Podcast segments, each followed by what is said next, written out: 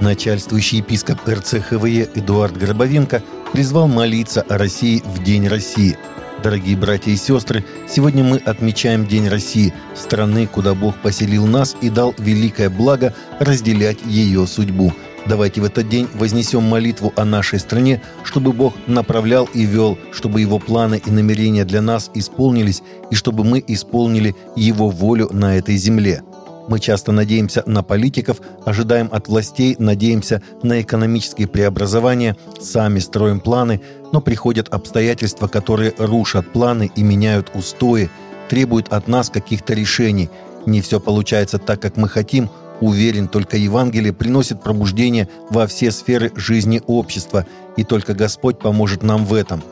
Потому что не политики определяют будущее, а Бог, на которого мы уповаем – а нам надо оставаться верными Богу, церкви и всегда помнить, что любое зло можно победить только добром, любовью и молитвой. Полный текст есть на сайте РЦХВЕ. В немецком городе Фюрте в протестантской церкви Святого Павла искусственный интеллект провел церковную проповедь. Это прошло в рамках 38-го немецкого протестантского Кирхентага – на экспериментальную лютеранскую церковную службу, почти полностью сгенерированную чат-ботом, пришли около 300 человек. Дорогие друзья, для меня большая честь стоять здесь и проповедовать вам как первому искусственному интеллекту на нынешнем собрании протестантов в Германии, сказал чат-бот. Служба, содержащая проповедь, музыку и молитвы, длилась 40 минут – Кроме чат GPT над событием также работал Йонас Зиммерлен, теолог и философ из Венского университета. Он сказал, что просто сопровождал работу ИИ, поэтому почти вся служба сгенерирована чат-ботом.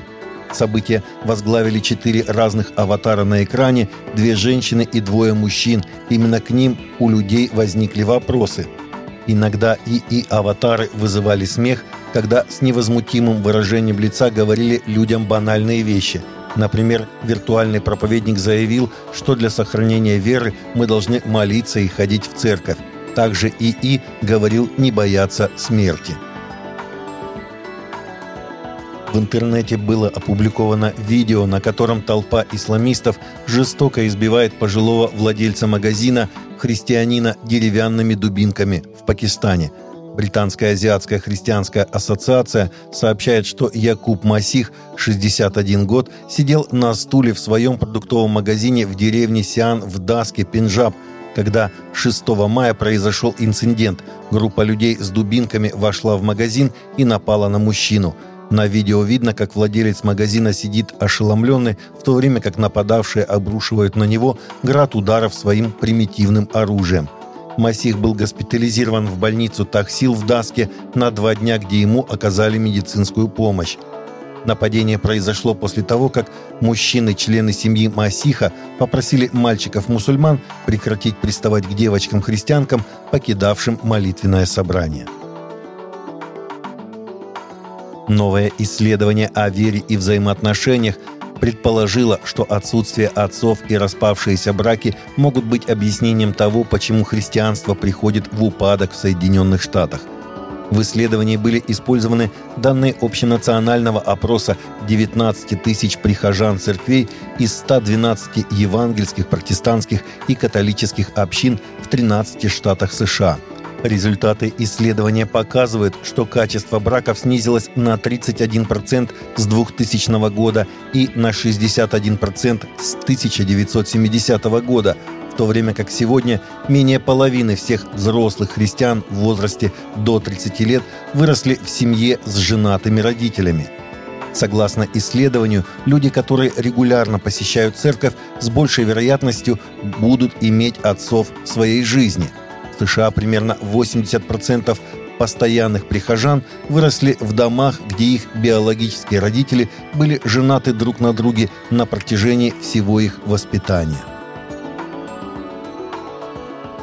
Файдра Шапира, обозреватель Times of Israel и директор-основатель Израильского центра иудео-христианских отношений, которая имеет степень доктора философии в области религиоведения и является преподавателем и ученым по иудео-христианским отношениям, высказалась по поводу образа Христа в сериале «Избранные». Она написала, что вначале мысленно съежилась, услышав об избранных, опасаясь, что шоу окажется просто еще одним христианским евангелизационным инструментом, который в конечном итоге выставит евреев плохими парнями. Но это было не так. Шапира была впечатлена и другими персонажами Евангелия, которые были показаны очень достоверно, например, Никодим – Несмотря на то, что многие развлекательные программы на христианскую тематику пользуются слабой репутацией либо из-за низкой стоимости производства, либо просто из-за слишком нравоучительной направленности, Далласу Дженкинсу, создателю «Избранных», удалось показать убедительные диалоги, сюжетные линии и игру актеров, что принесло похвалу как среди христианских, так и нехристианских зрителей. Таковы наши новости на сегодня. Новости взяты из открытых источников. Всегда молитесь о полученной информации и молитесь о страждущих.